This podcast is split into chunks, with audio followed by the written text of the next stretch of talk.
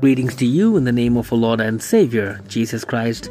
A read from the book Jesus Wins. Today's devotion is entitled His Announcement. John chapter 20, verse 17.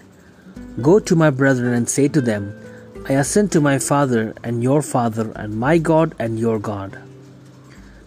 Visiting Magdala was one of the most impactful experiences of my life.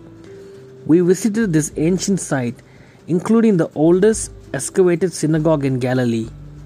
Aside from the archaeological park, the location includes the Magdalena Institute, which was inspired by the encounter of Mary Magdalene with Jesus. One of the many objectives of the institute is to support women who are seeking spiritual healing and renewal. This center of applied archaeology made a profound impact on me. Luke mentions that seven demons went out of Mary of Magdala and that she became part of the group of women who were with Jesus. The Gospels place her at the crucifixion scene. On resurrection morning, she came to the tomb, and when she saw that the stone had been rolled away, she went to get Peter and John. She stood outside of the tomb weeping, as she had not heard the news of Jesus' resurrection. When asked about the reason for her weeping, she said, Because they have taken away my Lord, and I do not know where they have laid him. She wanted the body of her Lord to be appropriately taken care of. This was her Lord who had healed and restored her. Through her tears, she saw a man and, thinking he was the gardener, asked him about the location of the body. Then she heard Jesus calling her name Mary. Can you imagine the tenderness of his voice and the joy of her heart?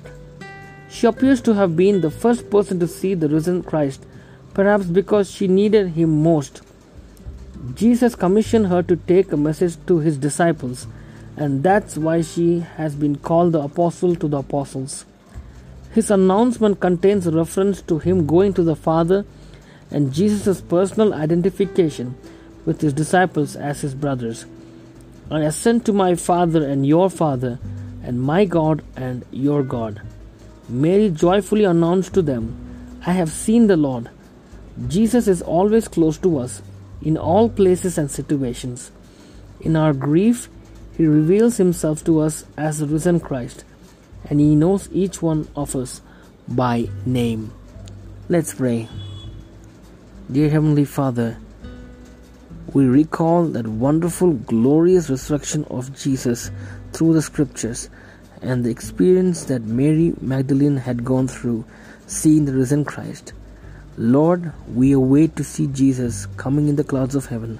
Help us to be prepared for that wonderful experience and to live with you eternally. In Jesus' name I ask this humble prayer. Amen.